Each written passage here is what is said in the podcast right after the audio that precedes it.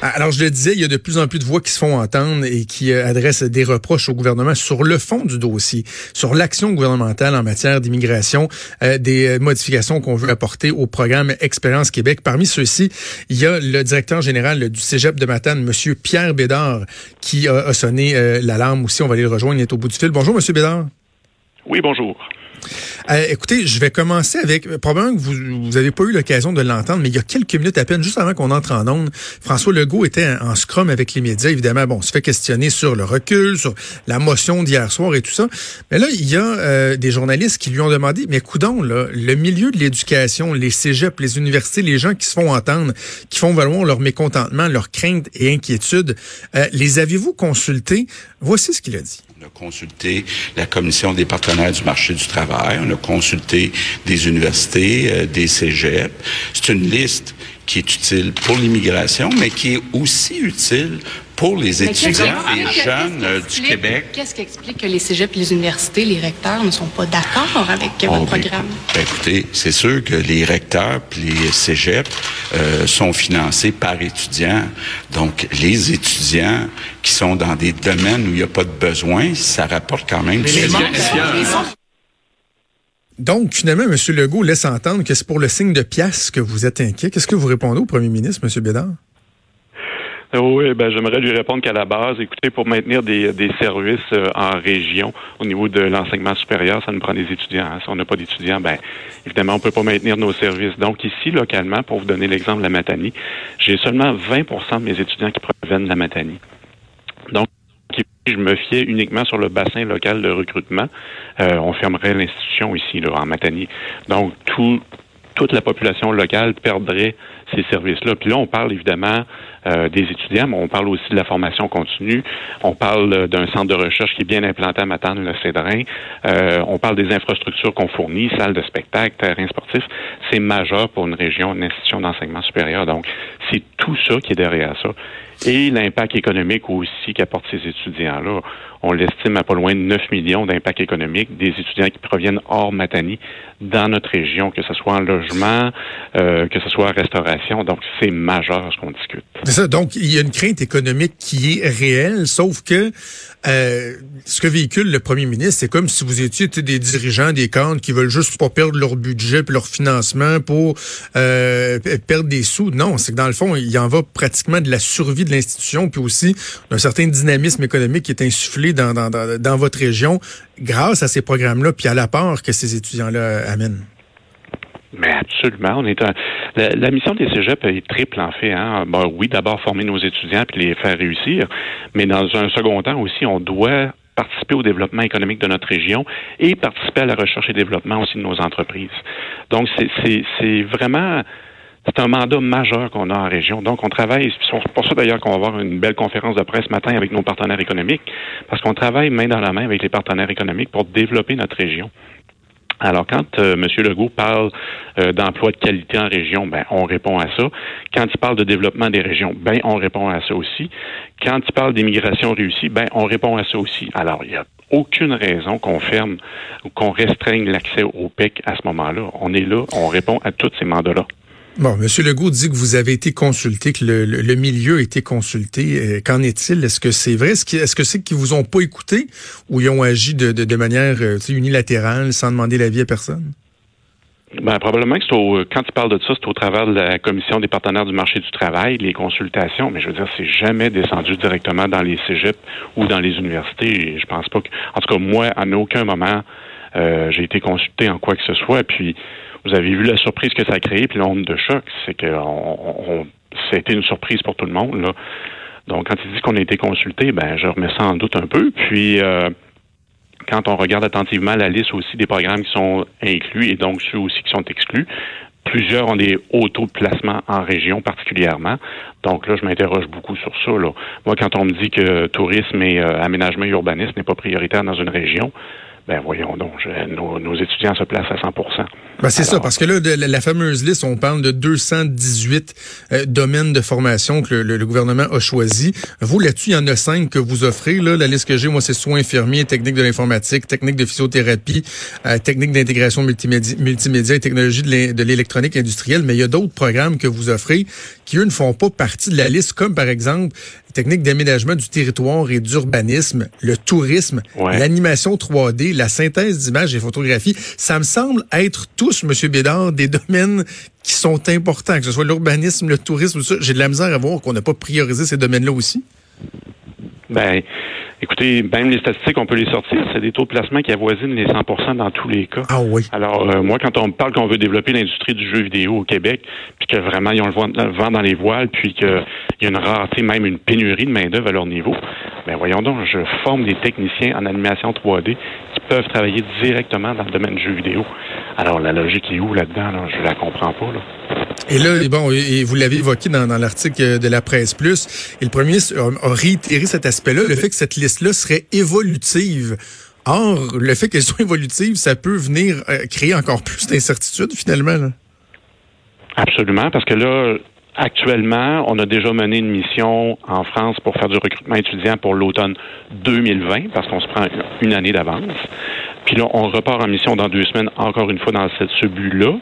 Donc, à ces étudiants-là qu'on rencontre en France actuellement, on n'est pas capable de leur certifier que si, exemple, ils s'inscrivent même dans un programme qui est dans la liste, que dans deux ans, trois ans, quand ils auront fini euh, leur DEC, ils auront obtenu leur diplôme, qu'ils auront accès au PEC, parce que cette liste-là va changer.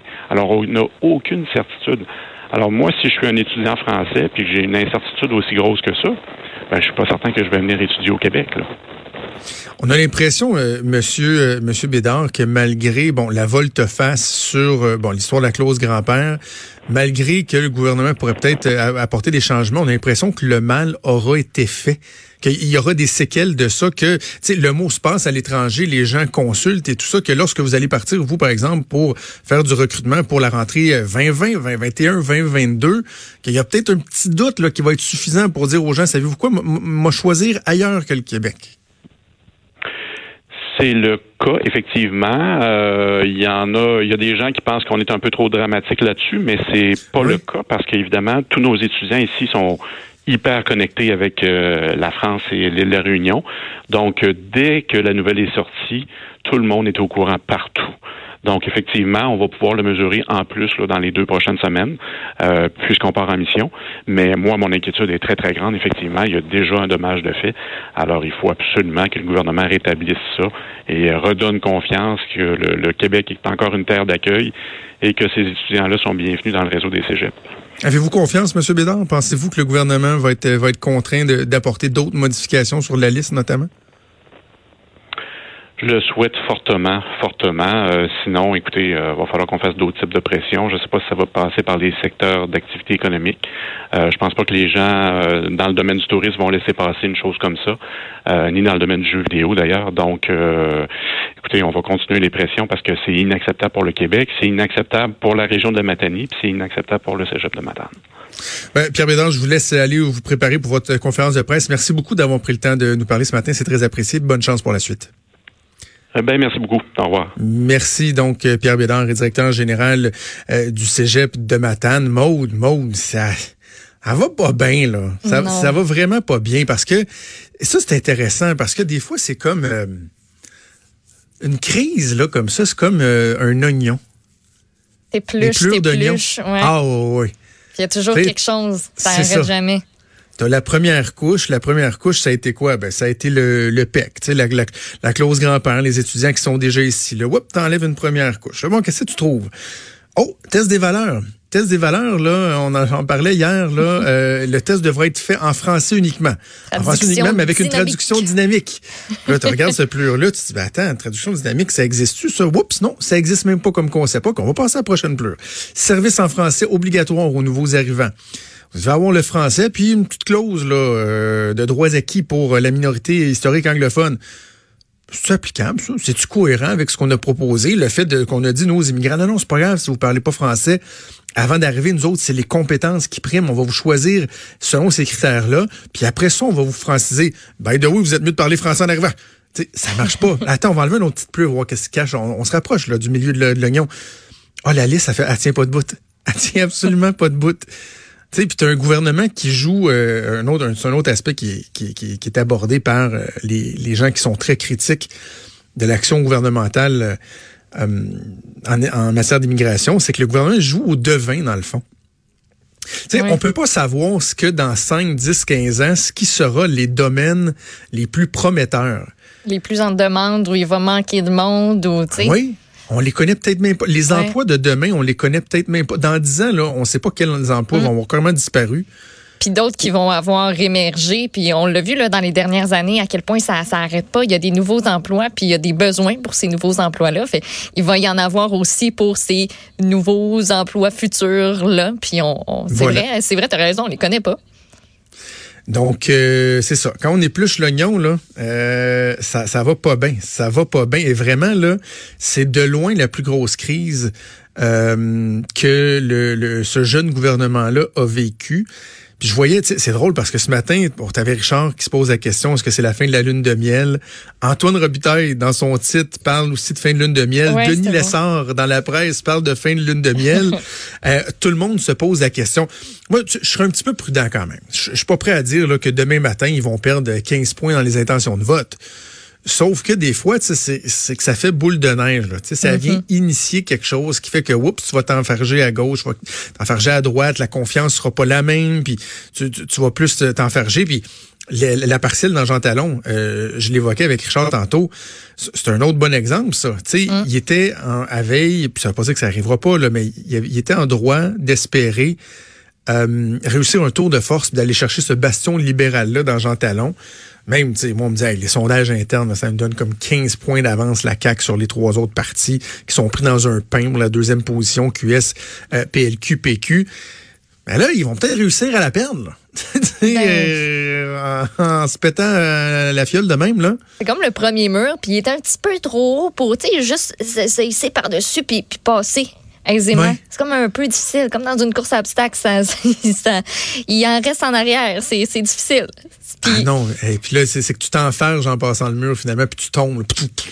Ben oui, puis tu parlais des plures d'oignons. Bon, finalement, c'est qui qui a décidé que euh, ben on allait on allait reculer? On allait comme céder à ce qui ben avait été demandé. Est-ce que c'est Simon Jolin Barrette ou François Legault? Et là, ben, on, on en parlait dans l'entrevue. Euh, ben, François Legault dit, ben oui, on a discuté avec les universités, cégep, puis lui qui vient dire, ben, quand il dit qu'on a été consulté, ben, moi, je remets ça en doute. En tout cas, ça s'est pas rendu jusqu'en bas.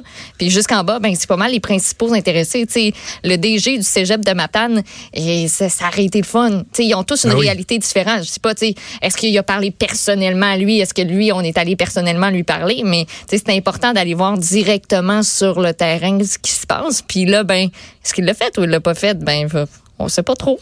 On sait pas trop. On sait pas trop. Puis c'est que, en plus, c'est que François Legault subit du dommage de par l'incapacité de, son ministre à bien faire les choses. Tu sais, quand tu es premier ministre, c'est comme si tu avais euh, euh, j'ai envie de dire, c'est un peu con comme image, là, mais tu sais, mettons un fusil, là, avec une, des, des cartouches, là. Tu sais, des munitions, là. au lieu d'être des balles, c'est comme des cartouches de sympathie que t'as. tu sais? Puis à chaque fois qu'il se passe un effet, une affaire de même, c'est comme si tu gaspilles une cartouche. Ça tire dans les airs, pouf. Mais quand le premier ministre se met lui-même dans le trouble, puis il l'a déjà fait par le passé, tu dis, bon, ben là, il utilise une cartouche de sympathie, mais tu sais, c'est de sa faute. Mais là, il en, mange toute une à cause de son ministre. Simon euh, Jolin Barrette, euh, moi j'aime bien cette expression-là, père de sa superbe. Oui, c'était le ministre de ah, tout. Oui, Puis, ah, y a-tu un problème? Ben, appelons super Simon Jolin ah Barrette. Parce que lui, là, quand il se met des dossiers, là, ça fonctionne, ça avance, ça va bien. Puis on y en donne des affaires. Puis, ah ouais, let's go, il est bon. Ben là, ça fait comme faire, oh, ben, il y a une petite craque, puis il est tombé dedans. Ben puis oui. je parlais de, de robots hier, là. Tu sais, comme Oui. quoi, tu sais, là, c'est- c'est comme on dirait, la CAQ, c'est- c'est le robot. Puis là, il y a plein d'informations qui arrivent. Puis le robot, tu sais, il y avait un plan, là. Il fallait faire ça, ça, ça, ça. Puis là, le plan est en train de tout focailler. Puis le robot, il a de la misère à tout recevoir les informations. Puis il se mêle dans ce qu'il sait, ce qu'il sait pas, puis ce qu'il a fait, puis ce qu'il a pas fait.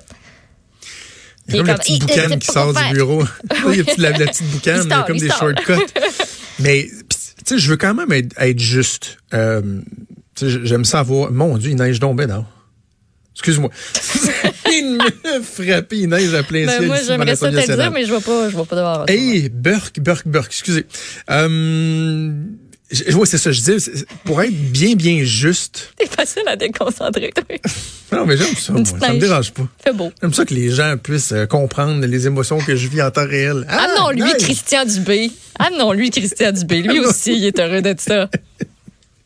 Le danger quand tu te permets de sortir de même, c'est de plus te souvenir où tu t'en allais avant. Absolument. Je suis peux pas t'aider parce que je, je sais plus. Mais non, je, je disais que je veux quand même être juste.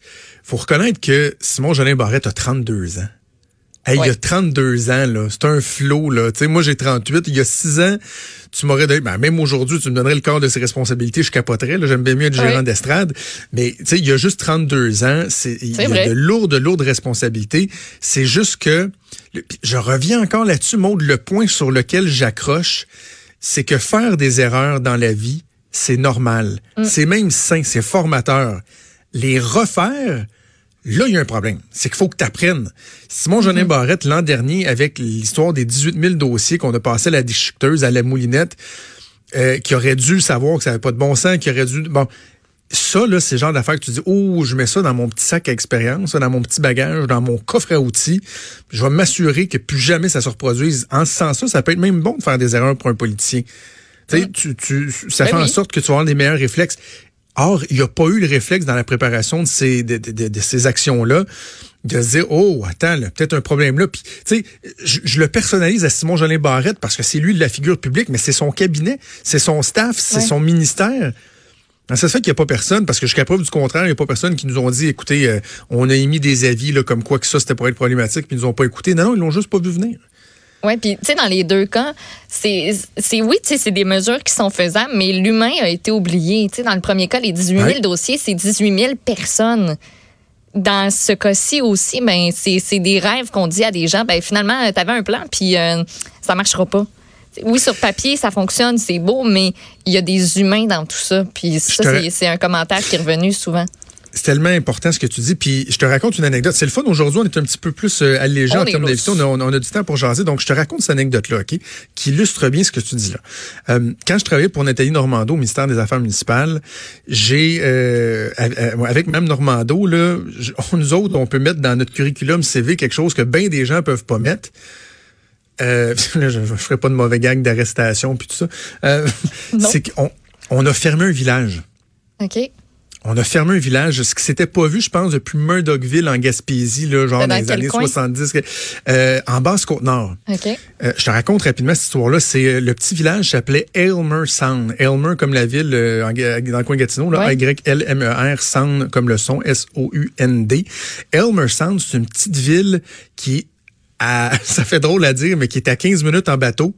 Euh, pas de route. 15 minutes en bateau de Harrington Harbour. T'as souviens-tu Harbour? C'est là qu'ils ont tourné La Grande Séduction OK. le, le- le classique québécois qui était un des films les plus populaires de, de- et, et donc Harrington Harbour, petite ville où t'as pas de route. C'est juste des petits trottoirs en bois, des planches de bois. Il y a pas de route, c'est reculé comme ça se peut pas. Les gens se promènent soit en Il bateau ou en skidoo, quoi que ce soit. Euh, ben, à Elmer Sound, c'est justement ça le problème. C'est que Elmer Sound est une petite ville comme ça, mais qui était tombée en décrépitude depuis plusieurs décennies. Petit à petit, les gens qui avaient vécu là, il y était quelques centaines, ils étaient passés, je pense, de, de mémoire, je vais vraiment de mémoire, de comme 200 à une quinzaine d'habitants au moment où on était fermé euh, le village. Et ces gens-là, depuis des années, demandaient au gouvernement de fermer le village. Et ce qu'ils demandaient, dans le fond, c'est que le gouvernement les accompagne, leur donne des montants pour être relocalisés dans d'autres municipalités, toujours en basse côte nord. On ne voulait pas s'acheter un bungalow à Laval, juste, parce que les services, il y avait plus de services, le dispensaire pour les, soins médicaux, tout fermait, euh, le système d'aqueduc et égout, tout lâchait. Donc, ils disaient au gouvernement, aidez-nous à être relocalisés, OK? Et là, nous, euh, on étudiait ce, ce dossier-là, les fonctionnaires étudiaient ce dossier-là depuis un bon moment, puis un moment donné, L'enjeu, c'était de voir combien qu'on donne à qui, euh, en fonction de l'âge de la maison, en fonction de si les gens avaient déjà quitté, parce qu'il y en a qui avaient quitté dans l'espoir éventuellement d'être dédommagés. Donc, eux avaient un montant, mais évidemment moindre que ceux qui étaient restés là. Tu sais, euh, les conditions qu'on fixait, par exemple, fallait, euh, on donnait l'argent, mais on démolissait tout. Parce qu'on disait, c'est pas vrai qu'on va vous subventionner pour avoir un chalet à, beaucoup, là, que vous allez vivre ailleurs, mais vous allez venir ici les fins de semaine. Si, on vous relocalise, on démolit tout, OK? Et là, on, regarde les, les, listes. Puis là, à un moment donné, l'annonce est prévue. Là. On s'en va là-bas, Il faut prendre l'avion, puis après ça, l'hélicoptère. Puis c'est loin, c'est très, très loin. Et là, on regarde les chiffres avec ce qui était demandé, l'évaluation municipale, puis on, on trouve que euh, on a fait une Christie de bonne job. sais, on répond aux attentes. Puis euh, Madame Normando, puis moi, on s'en va là-bas en se disant, hey, tu sais, ils vont tous être contents? Ça fait des années qu'ils demandent ça. Euh, puis là, ils ont, ils ont des bons montants. Et on a fait une rencontre au centre communautaire, petit centre communautaire, puis un des seuls bâtisses qui tenait encore sur le sens du monde. Là. Et là, le monde arrivait là en bateau avec les grandes bottes là jusqu'à mi-cuisse, les bottes de pêcheurs et tout ça. Puis là, tu sais, nous autres, on, je dis nous autres, moi j'étais le porte-parole, c'est pas moi qui parlais, mais je suis l'attaché de presse. Et là, euh, Mme Normando, fonctionnaire, annonce voici ce qu'on vous offre et tout. Puis là, il y a des faces d'enterrement devant nous, mais tu sais, littéralement, des gens en pleurs, des gens qui, tu sais, nous expliquent qu'ils acceptent ce que le gouvernement leur offre, mais que c'est tellement à contre-cœur qu'ils n'ont pas le choix, que eux, ils ont grandi là, leurs parents, leurs grands-parents, leurs arrière-grands-parents ont tous grandi là, et que dans le fond, ils savent qu'ils n'ont pas le choix, mais qu'ils sont déracinés de leur héritage, de leur patrimoine et tout. Et là, on a réalisé que nous autres, on s'en allait annoncer des chiffres qu'on avait vus au bout d'une colonne. Il y avait un nom. Mm une maison, la grandeur, la valeur de la maison, combien qu'on y donnait. C'est des grands tableaux Excel qu'on avait. Alors, en arrière, puis là, tu comprends que je rejoins ce que, ce que tu disais tantôt, c'est un moment tu réalises que en arrière des chiffres, des colonnes, des calculs, des tableaux, il y a des gens, il y a des histoires, il y a des humains, il y a des sentiments, mm. il y a de l'émotion. Voilà. Et ça, nous, on l'avait compris à ce moment-là. Puis ça avait quand même été bien reçu là, parce que l'action, le geste était était était souhaité. Sauf que c'est dans la façon que nous on était venu le présenter qu'on a fait comme wow, ok, on va on va ajuster notre discours là. Euh, pas ben personne ne va popper le champagne à la fin de la journée là. Euh, mais c'est ça, c'est ça que Simon Jeanin Barrette semble avoir de la misère à faire, de comprendre que derrière ces chiffres, derrière ces calculs, ces intentions, il y a des gens. Et on, va lui souhaiter, Maud, en terminant, on va lui souhaiter que cette fois-ci aura été la bonne. Qu'il aura compris euh, cette leçon-là et qu'il va mettre ça dans, son petit bagage d'expérience parce que dans les faits, on lui souhaite euh, absolument aucun mal. Alors voilà, voilà, on va faire une pause et on revient dans pas long.